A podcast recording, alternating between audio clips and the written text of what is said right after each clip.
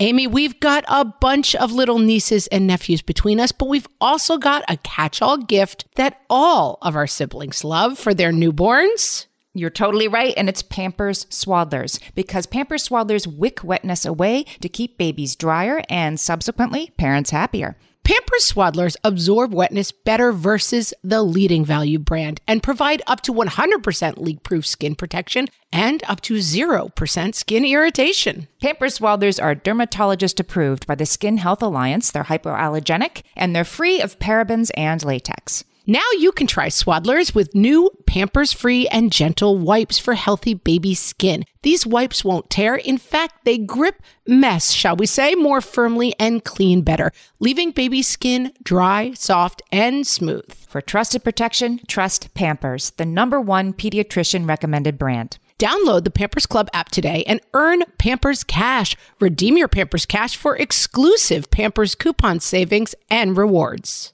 Only redeemable via Pampers Club. Pampers Cash has no cash value. You need to explore what's in your invisible knapsack. What fresh hell? Laughing in the face of motherhood. Please stop showing up in costume. You're embarrassing me. With Margaret Ables and Amy Wilson. You need to maybe go beyond Doc McStuffins. A podcast that solves today's parenting dilemmas so you don't have to. I know all the terms.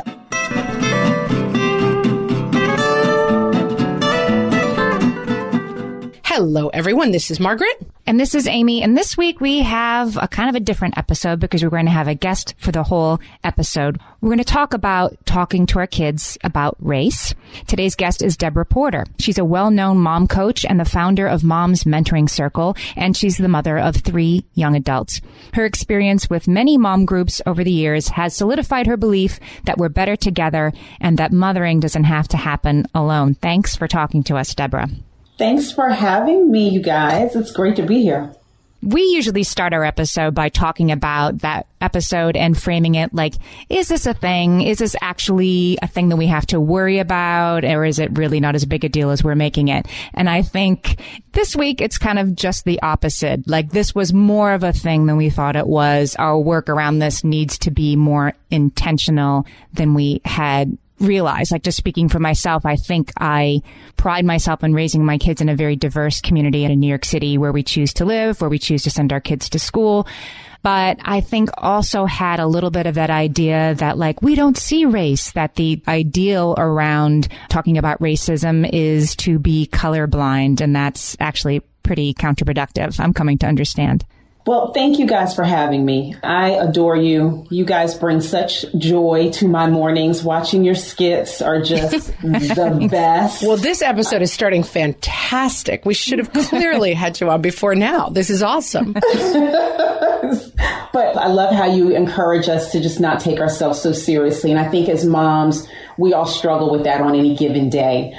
But to get to the topic, yes, race is a thing. It's a thing, and it's a thing that I think we hope will just figure itself out. But I think it's these conversations that help us to figure it out. And, you know, I do think that most of us want to think we're raising our children to be colorblind or to not see race but that can be counterproductive. And the person that I'm loving listen to about this now is Mellody Hobson.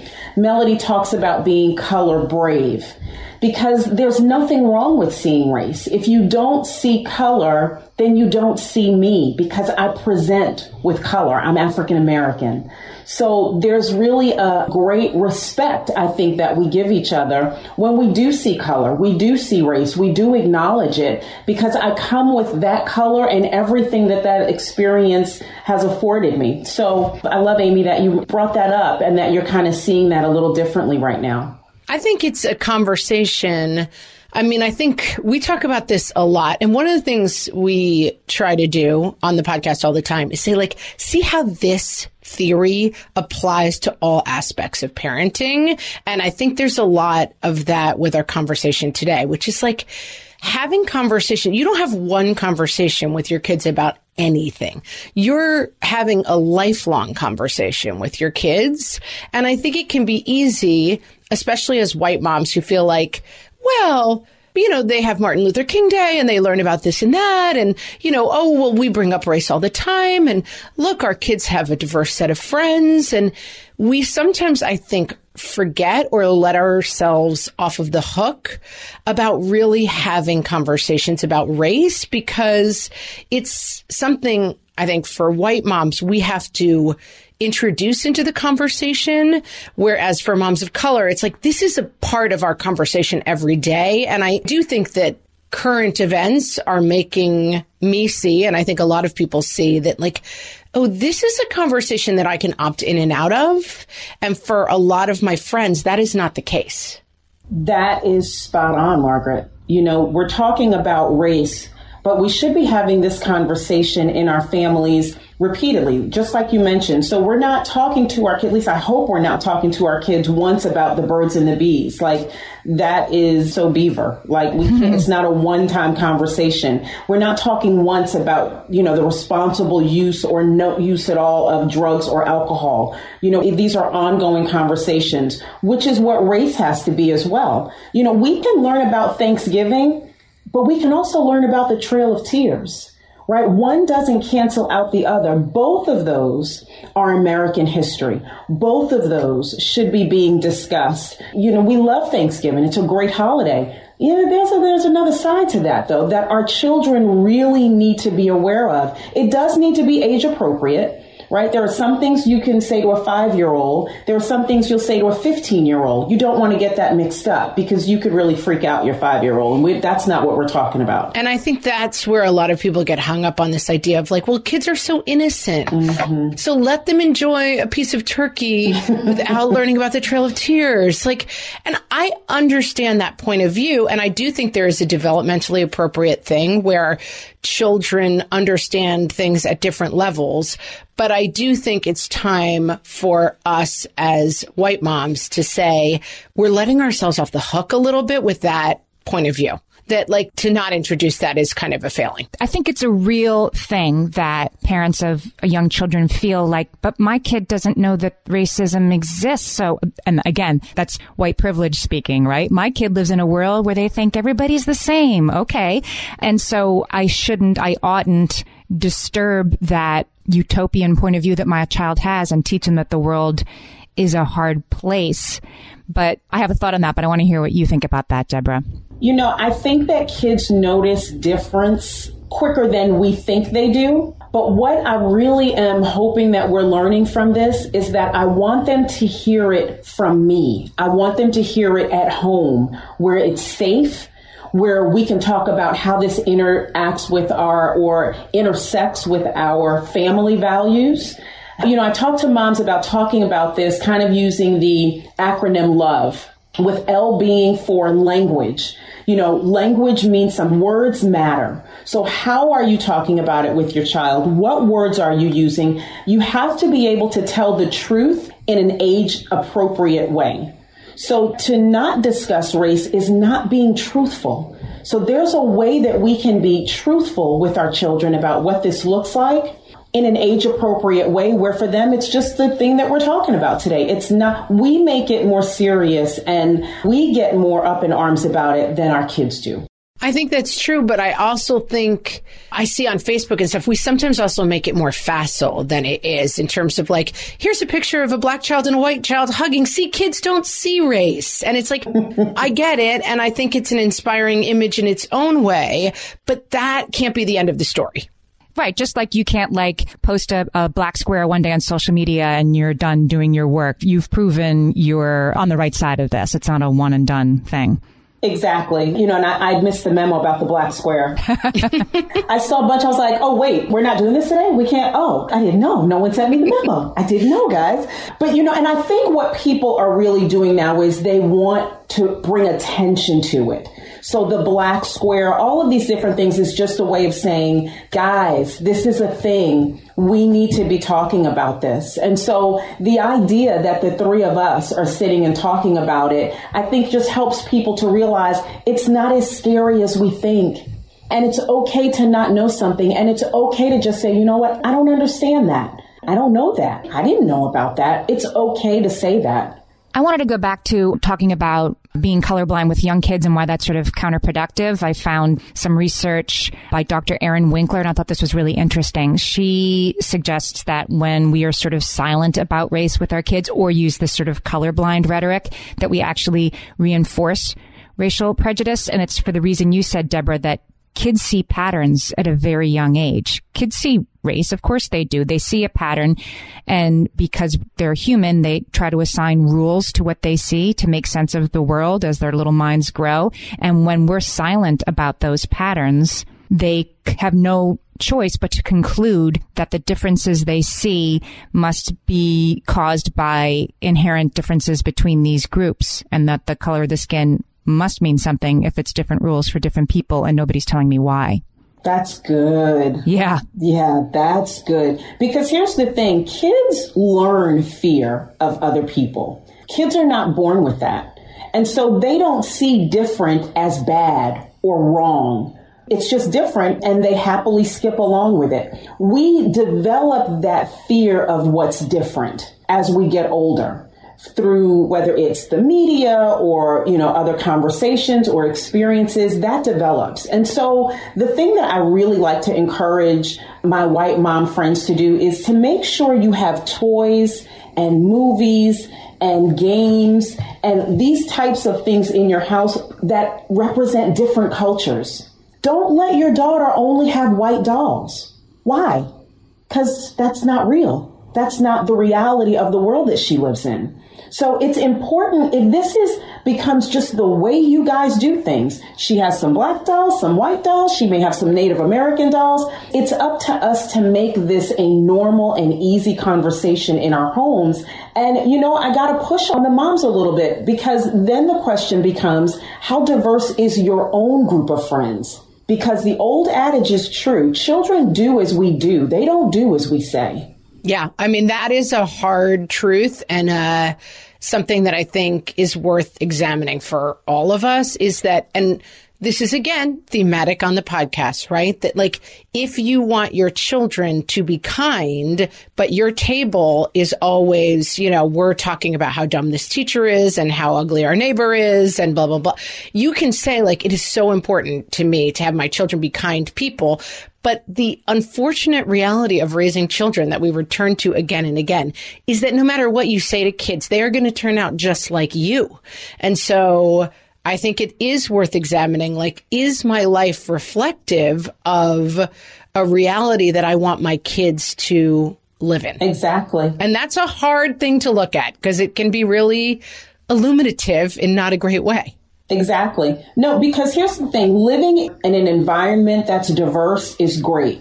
But what does it look like in your house when everybody's at home? Do you have a diverse environment? Do you have people that look different than you whose feet are under your dinner table at night? occasionally who maybe look different than you, vote different than you, believe different than you, have a different religion than you. What is, because when they come home, that's where this needs to be happening. It's great that, yeah, I'm from New York. I'm from Westchester. Absolutely diverse. Amazing. I love New York. Two kids live in Harlem right now. But what does your home look like? What does your circle look like? Common Sense Media uh, put out something. I'll put it in the show notes for this episode that was called How White Parents Can Use Media to Raise Anti-Racist Kids. And I thought it even made the good choice of like, what's your Netflix queue look like? Are you consuming content that features people of color, is made by people of color, speaks to that experience? And I think the answer for me is sometimes but yeah, we can all do more. We can all be intentional about creating what our kids see. I mean, I definitely have always done that to make sure my boys saw strong women. Yeah. You know, but you need to maybe go beyond Doc McStuffins, right? There's got to be uh, meaningful content. Absolutely. No, but that's, I mean, you know, we got to start. People are clinging to that Doc McStuffins. They're like, I got Doc McStuffins. Come on. that's right. That's right. That's right. I'm done. My work here is done. I've, we've watched four episodes of Doc McStuffins. Check that box. We're good. No, but you know, the other thing, because there's different types of diversity, right? So we, our kids grew up, a good chunk of their childhood was spent in the Midwest. We lived in Ohio. Amazing community, great community, not very diverse. So we made a decision that when they played sports, we were going to go to a different part of town and they were going to play sports somewhere else. Sports is the great equalizer, my husband always says. Because we're on here as a team. We've got to make this happen together. And what becomes maybe an issue for adults, for kids becomes very simple. Don't talk to my teammate like that. You can't treat my teammate. So there's an immediate connection that sports can bring. So that's a great way. Maybe don't play in your neighborhood. Maybe have your kids play somewhere else. Hmm. That's a really interesting point. Would have never thought of it. I mean, my kids don't play sports, so I'm immune to this. My kids are wildly uncoordinated, so does not apply. But, you know, different activities, different after school activities. I think that's a great point. All right, we're going to have more with Deborah after this break. Margaret, I've got a go to baby shower gift that I give whenever there's another newborn in my life. Can you guess what it is? Amy, three guesses. First two don't count. It's Pampers Swaddlers. Exactly. Pampers Swaddlers keep baby's skin dry, happy, and healthy. Pampers Swaddlers absorb wetness better than the leading value brand and provide up to 100% leak-proof skin protection and up to 0% skin irritation. Pampers Swaddlers are dermatologist approved by the Skin Health Alliance, hypoallergenic, and free of parabens and latex. Try Swaddlers with new Pampers Free and Gentle wipes for healthy baby skin. These wipes are five times stronger, gripping mess more firmly, shall we say, and making diaper changes a breeze. For trusted protection, trust Pampers, the number one pediatrician recommended brand. Download the Pampers Club app today and earn Pampers Cash. Then redeem your Pampers Cash for exclusive Pampers coupon savings and rewards. Only redeemable via Pampers Club. Pampers Cash has no cash value. Amy, you know me well enough to know that my daily power breakfast is toast with peanut butter on top. Toast with peanut butter. It's also, by the way, one of my favorite power breakfasts. So we agree on that thing. We were recently together and we shared some toast with peanut butter. And I'm going to tell you, we used Hero bread. It adds even more protein and fiber to that combo without adding any more sugar. Hero Bread has remade the carby, empty calorie bread products into versions that include no net carbs, zero gram sugar, and fewer calories, plus more protein and fiber while still being super fluffy and delicious. I was not sure that that particular combination was going to be possible, but Hero Bread has figured it out. Yeah, this is one I'm glad they let us try. It's like it really tastes good. I've been trying to add more protein to my diet, and I would have thought that a hamburger rolls was not the place to do that, Amy. but all of Hero Bread's products, from rolls to tortillas to croissants, we please, offer protein and fiber, zero to one grams of net carbs, and zero grams of sugar. Start your Hero Bread bundle on their website and get 10% off your order. Go to hero.co and use the code motherhood at checkout. I like this bread, people. It's H E R O dot C O and code motherhood for 10% off your order of Hero Bread. So here's another way that I think I sort of let myself off the hook as a mom instead of doing my job around this issue. I'm going to quote Peggy McIntosh here. She founded the Seed Project. If you guys don't know what that is, it is a project in schools around the country, including at my kids' school, that teaches diversity and the issues around race as an integral part of the curriculum. It teaches the teachers, it teaches the parents, it teaches the kids. So anyway, here's what Peggy McIntosh, who is white, says.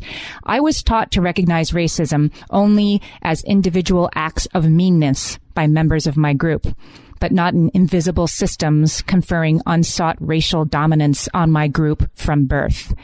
And this really stayed with me because yes, like I have done, my kids aren't racist. Like I did it, you know, check that box. But what constitutes racism, I was defining that far too narrowly. Yeah, I think what we want to think about are injustices and not necessarily racism, right? No one wants their kid to be that kid. But what about the little things that are happening in their classroom, on the playground, in gym class? What about those injustices that they're seeing? But they are not even sure what to do about it, right? So I've talked about this acronym of love, L being language, O being owning their voice right? It's important that we empower our kids to own their voice and to use their voice. It's, you don't have to go along with the group. You don't always have to agree with the crowd. When you see something, you say something. V would be talking about values. It's very easy to connect this conversation to your own family values. What do we do when someone's not being treated properly? How do we respond as a family? We say something. Okay, take us all the way to E. Yes, E is empathy, which is very different than sympathy. We tend to think empathy and sympathy are the same thing. They are not. Sympathy is, I'm so sorry that happened to you. Empathy is, what would it feel like to be in their shoes and have that happen to me? And so we pause at that a minute because that's not a quick, oh, I'm sorry that happened to you. I wish they didn't do that. But I have to take a minute to place myself where you are and think about how that would feel. Well, and I think that what we're going through as individuals, as a nation in this time is this vast exercise on our capacity for empathy. Is it possible for me, who thinks of myself as a good person, who loves everyone equally, to be empathetic to people who have been in situations that I've never been in, have had really different experiences with law enforcement who's had really different experiences with just being in the world than I have had. And to, there is a reflexive need and I recognize it and I participate in it to be like, well, but I'm a super nice person, guys. Like, look at my resume of niceness. I'm great. And to be able to put that down a little bit and say, hmm, if I, walk this walk and put my memes up on Facebook correctly, is it still okay that I live in a place and operate in a system that constantly benefits me and does not benefit people of color? That's really good, Margaret. Therein lies the question. It's easy to say. It's like I'm challenging myself to like, yeah. I know what to say and I know how to say it right. You know what I mean? But mm-hmm. am I letting myself off the hook? Cause I'm like, I know all the terms. I know all the right things to say. I don't use the wrong words. Like I pass all of the social media tests. Right. I'm an ally and a helper, but there's more to it than that now. So here's what I would ask then. I would say something like, okay, how many 4th of July cookouts have we, have we all been to? Like tons. We can't even count. How many Juneteenth celebrations have you been to? Yep. Uh, less than one. yeah. That would be a zero. how many Christmases have we all celebrated? A billion. All of them. Most of them how many Kwanzaa celebrations have you been to? I've been to a couple, but it's because my kids' school does it, right? I mean, they're doing the lifting for me. Yeah. I mean, that's what I would say. Kids' school. Right. So here's the point I'm making. We've got to do that because it's hard to empathize with a history or a people that you really do not know. It's very difficult. So I volunteer at the Smithsonian, the new African American Museum. I've been there since it was still being built. I feel like every American needs to be in that building because here's the thing. People like to say, oh, it's the Black History Museum. It is American history through an African American lens. It is, we cannot separate that experience and that history from American history. It is American history. And so I tell people often, you need to make a visit to that. If that is your, I guess next year maybe we'll be out of the house on spring break. From your lips to God's ears, Deborah. Exactly. But for me, that needs to be on every parent's list of place to take their children. And yes, they may go with their class for the eighth grade DC trip if those ever come back again, but they need to be there with you. They need to see how you're responding to those exhibits. They need to look up and see you tear up when you see some of that. This has to happen in the family. I think that's a great point, and that's the overall point. Is it's action over words. It's action over memes. It's like where do you? There's a famous expression that I love. How we spend our days is how we spend our lives, and like how many days are we spending saying let's explore other people's experience other than our own? And it's complete white privilege to back to Peggy McIntosh. She talks about her invisible knapsack. Have you heard about this, Deborah? The basically that white privilege just means that you have an advantage that you don't understand and there's things in it you need to explore what's in your invisible knapsack that you maybe never knew you were carrying in the first place. And one of her first examples is if you're white, you can be sure that your kids are given materials in school that testify to the existence of their race and that had never occurred to me. You know, that the centering of the white person's experience in America is the way things are because to be white is just to be the average person, right? Well, of course it isn't, but that's how it's structured. And this museum shouldn't be something for the special other that you should go understand once in your life. It's part of the American experience, but that's not how I was taught in school. My kids are getting a better crack at that, but I need to do a better job. Yeah, and you know, I didn't get a great experience of that either. In fact, so I told you we lived in Ohio for a bunch of years, for like 10 years. So, and the kids, my son was maybe one of three African Americans in a class of about 300. And so I volunteered every February to show up and to help with Black History Month. I thought, you know, it's coming every year. We can do this. And my poor kids. I mean, one year I dressed up as Ben Carson. I was a brain surgeon. One year I was Sojourner Truth. And I could just see when I walked in the classroom, my kids were just like, can the floor open up and swallow me, please? Can I just vanish, please? One thing that crosses all racial lines is mom's ability to embarrass right. their children. That's universal. Let's all meet there. That's a wonderful thing. truth. That's a universal language. Mom, please stop showing up in costume. You're embarrassing me. We have an A. Yeah, he was like, Mom, can you not? Like, it'd be like January 25th, and he'd be like, Mom, please, please. But, you know, I saw it as my responsibility. Like, I'm right here.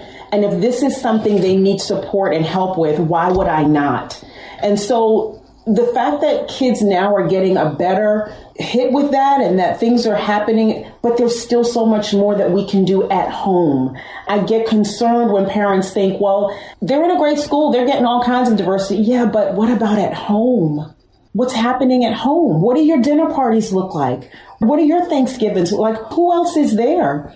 And as far as giving them their voice and telling them to own their voice, you know, it gets back to I have this story. One of my kids, was sitting at the lunch table, eighth gradish.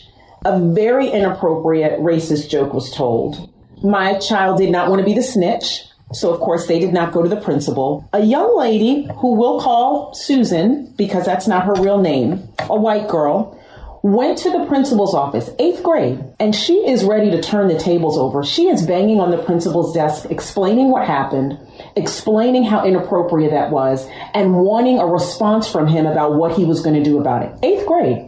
And I'm thinking, how do we raise more Susans?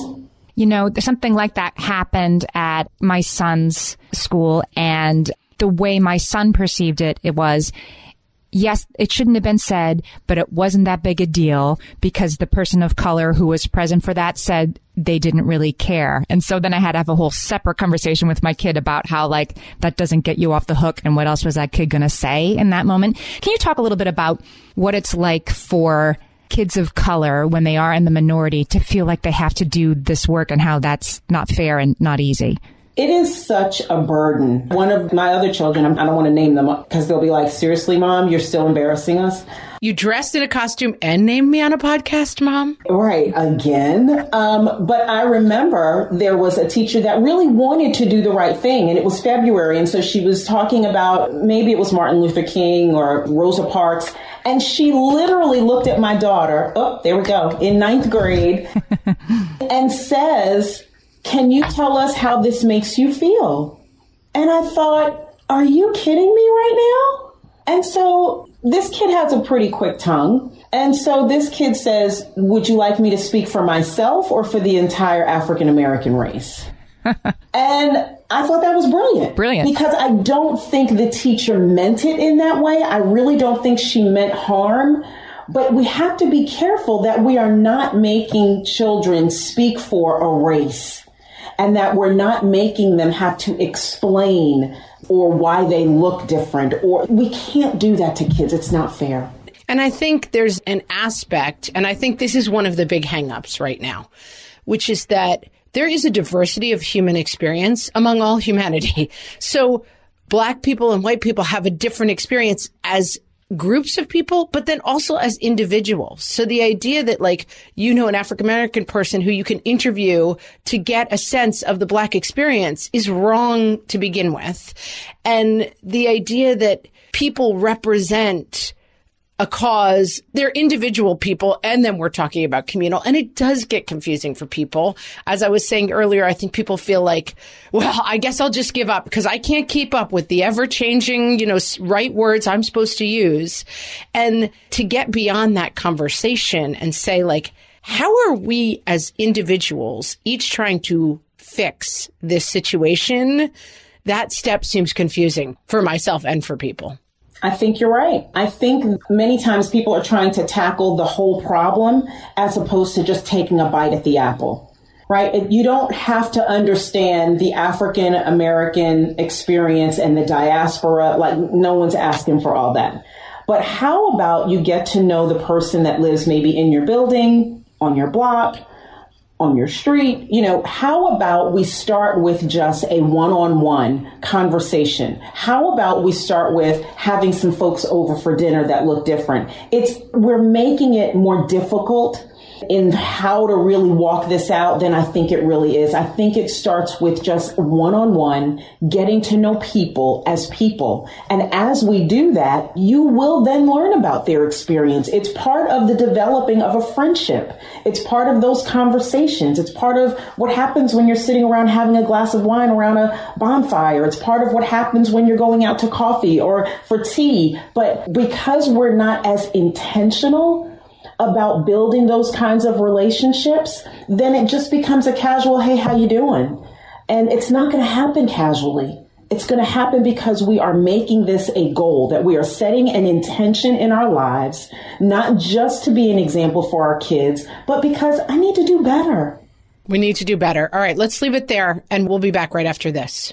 Margaret, I've been at the research again, looking into metabolic health and more importantly, metabolic flexibility, which turns out is the key to improved energy levels, better sleep, better fitness, all the things. And I found out about all this because we got a chance to try Lumen, the first handheld device that helps you manage your metabolic health. Lumen works when you breathe into it. If you do that first thing in the morning or after a workout, Lumen measures your metabolism by measuring the amount of carbon dioxide in your breath. It's science, people. That lets you see exactly what's going on in your body in real time. Then you use Lumen's app to get tailored guidance to improve your sleep, your nutrition, even stress management. If you're interested in figuring out the effects of different sorts of foods on your body, Lumen is a really cool way to see what's actually happening as your body burns different fuel sources. If you want to take the next step in improving your health, go to lumen.me and use fresh to get $100 off your lumen. That is L U M E N dot M E.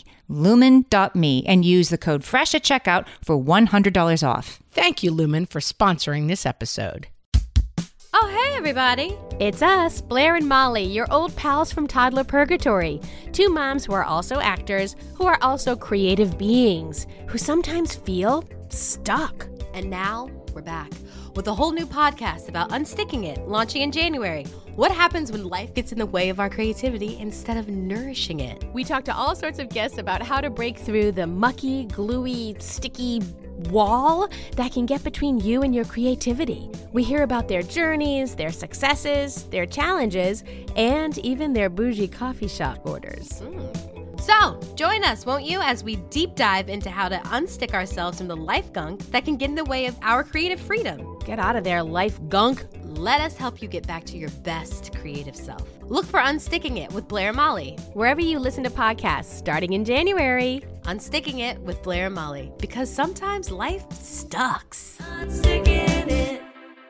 Usually in part three, we kind of talk about like, okay, we've set up the problem. We know what the parameters are. Now let's pivot to the things that work. And I think we've already talked about a lot of things that work, but I want to make sure we're addressing sort of by ages and stages. What are the best practices around this? Can we start with like really little kids? We've already sort of put the idea aside that like you need to put this off. They shouldn't understand that this is how the world works. But what's the best way to approach young children about race? besides, you know, having the books and toys? Are there particular ways to approach it? I think that is how we start with young children because I think for children are very visual. So if you have those things and if they're around and in your house, then what for other people becomes different for your child becomes very normal. It's very normal to have a doll that doesn't necessarily look like me. It's very normal for us to watch movies or to have books by authors in our home. There are many children's books by African American authors that are very visual, big picture books, even for children that aren't even yet reading. So I think for young children, I do think that's where we start because I think for them, that makes the biggest impact. And I think I like the idea of developmentally appropriate here too, because people often kind of cite this sort of facile example of like, well, kids don't see race. It's we that poison their minds. And do some developmental reading, and we will put these resources up around race. There's a lot of interesting actual science around this. And do some reading about development and race because there's a lot of stuff there. This I got from the Conscious Kid on Instagram, which has been suggested to me a dozen times in the last week as a good account to follow. So these are from the Conscious Kid, and you can find the actual, you know, the backtrack to the links to where they got these studies. But at birth, babies look equally at faces of all races, but by three months, babies make more eye contact with faces that match the race of their caregiver. Right. But that doesn't mean babies are racists. No, it doesn't mean babies are racist, but it means babies aren't colorblind. Right. Yes, exactly. I think that's the thing. Is like developmentally what's interesting is like people who look like you, there is a we love a biological imperative. Like there are biological imperatives going on that are like that are in deep in babies' brains like who is in my tribe, who looks like me, that's where I'm supposed to be.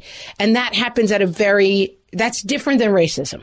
Oh, of course it is, but it's we're approaching it the wrong way when we're saying a three year old doesn't understand that some people have different skin than others. Yes, they do. And by the time that they're five, studies show that they have pretty much internalized the attitudes of the people around them about race. They see, they understand, as we were saying before, they assign meaning to patterns that they see that aren't being explained and talked about. It doesn't mean they're racist, but it means we have to do a better job. Mm-hmm. And that they're not colorblind. I think that's the point that it really it kind of begs that question. They're not colorblind. We're we do not live in a colorblind society, and we cannot assume that our children are colorblind. They are not. I think that's the thing that jumps out to me is that this idea that I see everyone equal, you really can't do that.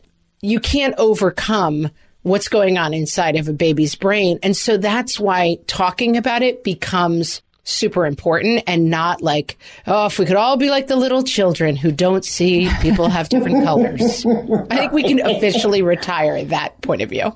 I agree. And I think as children get older too, again, this is not the one time conversation. We can really begin this conversation even when it's not race. When children begin to notice, oh, he's taller than me she's, you know, to be brutally honest, she's fatter than me. Or I remember I was, we were at the grocery store once and this poor girl had a real acne problem. And I just kept praying, Lord, please not today. Please don't let the kid, please, Lord, please, please, please.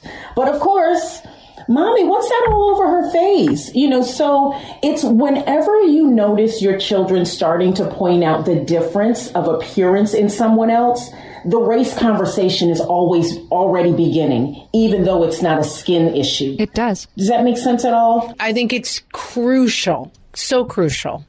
Yeah. So they're taller than me. Yeah, honey. You know, we grow at different rates. Some people end up taller, some people end up shorter. So bringing truth at their age level so it does not make it like oh my gosh they're getting to the age where i have to talk about race. You should already be talking about how people how we're all different. That should not be a kind of light bulb moment at 7 or 8 or 10 or 12 or whenever you feel like you know for your kid this is the moment. I feel like it's gotten easy to talk to my teenagers about this because i mean it's just such a moment. If you turn on the news if you pick up your phone it's there. And so it's been very easy for me to have dinner conversations with them about it. And one good tip I read, I think this was Common Sense Media, that you should actually just ask your kids what they've seen online. Have you seen racist language online? Have you seen things that alarm you? Because of course the answer is going to be yes, and you might get some good conversations out of it. I love just run right into it. That's my approach too. We're just going to run right into this and we're just going to see what they say and where it takes us.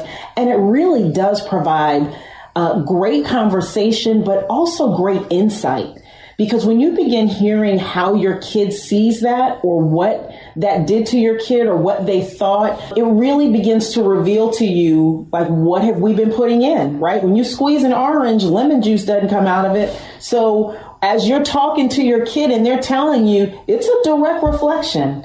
And black parents or white parents, we see ourselves when our kids start telling us what they're getting from these messages or what they're thinking or feeling about it. It's a direct reflection and it really does give us an opportunity to course correct for ourselves, for our family. It begins to highlight for you maybe some things that you've missed, some areas that you haven't addressed. So when they're talking, really listen for maybe where the holes are or where the things are that you need to be plugging in.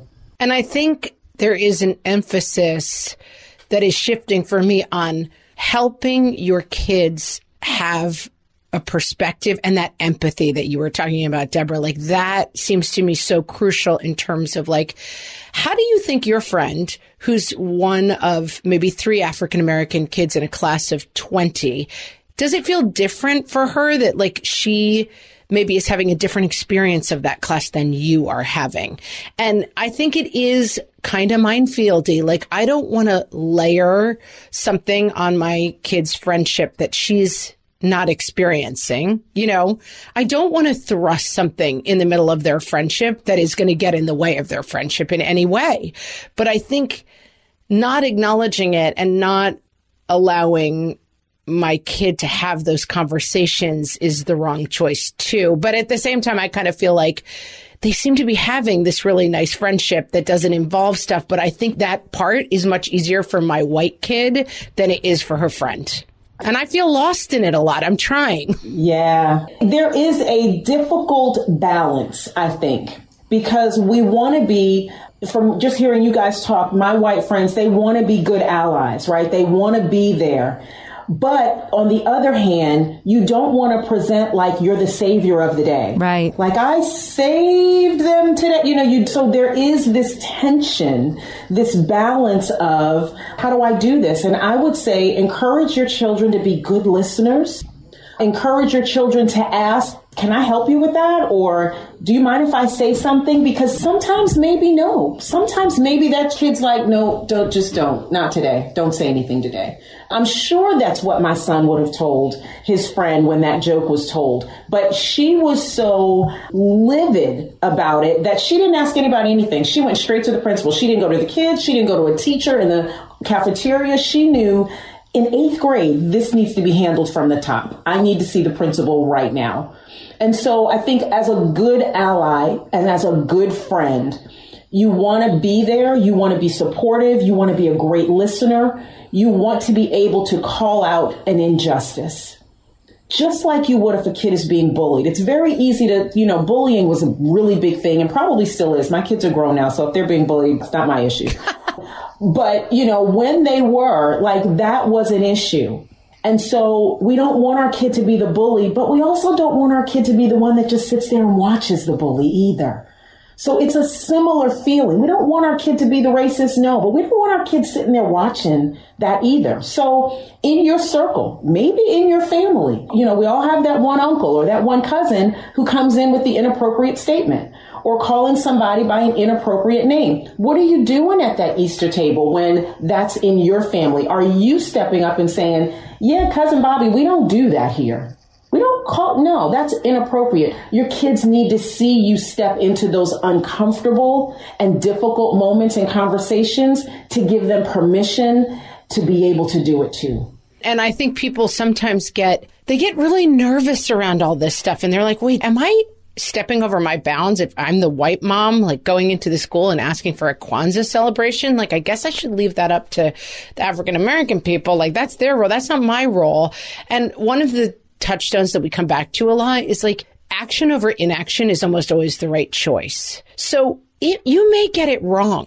And you may get goofed on online for trying to make a statement about something, but I my instinct is that it is a time for action over inaction. Yeah. You may not do the right thing, but I think for your kids to see you trying means something. Well, you know what? I think this is the lesson I'm taking away from this is yes, I am afraid of being called a Karen, right? Of being like, oh, look, you trying to do this and you did the wrong thing. But that doesn't mean you don't try. And if I do inadvertently expose a belief of my own that was rooted in white privilege, like okay, then you learned something. I learned something by researching this episode. I understood things about the way that I was raised that I had never really thought about before. And that discomfort is something I think we're all trying to stay away from. Like we can all be putting up the right hashtags as long as that's sufficient, right? But if we have to do a little bit of the harder work, that gets uncomfortable. But that's how my kids learn too. They learn by seeing me struggle with, you know, I always thought of the world this way and I realized that I was missing this other thing. Absolutely. And Margaret, to your point about, you know, can you be the parent that, you know, asks about a Kwanzaa celebration? So we had a similar situation at one of my kids' schools. And what I told the principal was, look, Black History Month in an educational environment is not for my kids. We know we're Black. We're quite aware of it, actually. The purpose of celebrations like that and acknowledging Black History Month is for the other children in the class and in the school to realize we are not colorblind. There have been incredible sacrifices made by other people and contributions made by other cultures. So the purpose of a Kwanzaa or, you know, Black History Month, you know, we're doing that at home anyway. So my kids are aware of it. It really is for the non people of color to be able to understand and experience that you know, there is another history of America that you still need to be aware of. So I would say go for it, girl. I'm doing it. I'm on it. do it, girl. Do it. We are always heading in each episode to solving the problem that we present at the beginning, and we like to end with solved it. But I think what we've learned today is that we're not heading towards solved it here. I think we're not heading towards like, oh, I put a picture up of Mr. Rogers and the police officer both putting their feet in the same water. I've solved it. I'm all set. Racism done. I feel like the most important thing we can take away from today is this is a fraught, difficult, and ongoing conversation that we need to keep having. Yep. And stay uncomfortable and stay in it. Yeah, you guys nailed it. This was fantastic. Thank you so much for having me. Lots more to do. And like, again, guys, it's not one conversation. It's not one episode. And I think it's a conversation we all need to keep having. Deborah, can you tell us a little bit about where we can find you and about your work? Yes. So I'm a life coach for moms. My goal has been to support moms with the overwhelm that I think we often feel in motherhood and also with having the confidence to follow your own gut instinct. I think a lot of times we're comparing ourselves to other moms. So my goal is to help moms with the confidence in being able to follow your gut instinct, even if your decision looks nothing like the other decisions, what the other moms have decided around you. To also know the clarity of what's priority in your life. It's going to look very different than other people's priority. And really, you need to be at the top of that list. And then the courage to know when you need to wave a flag and say, look, I need some help over here. Like I cannot do all this by myself. So I work with moms in coaching them in those areas.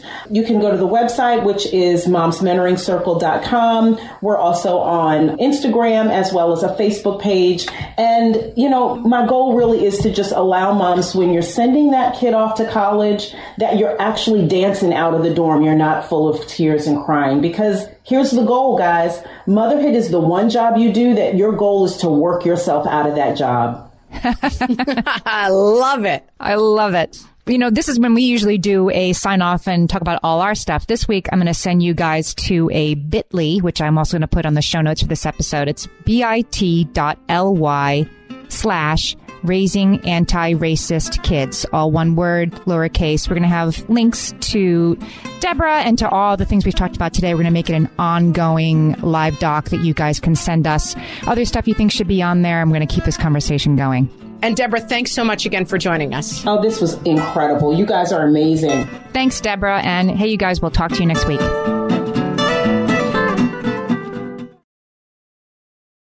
Well, hey there, busy mama.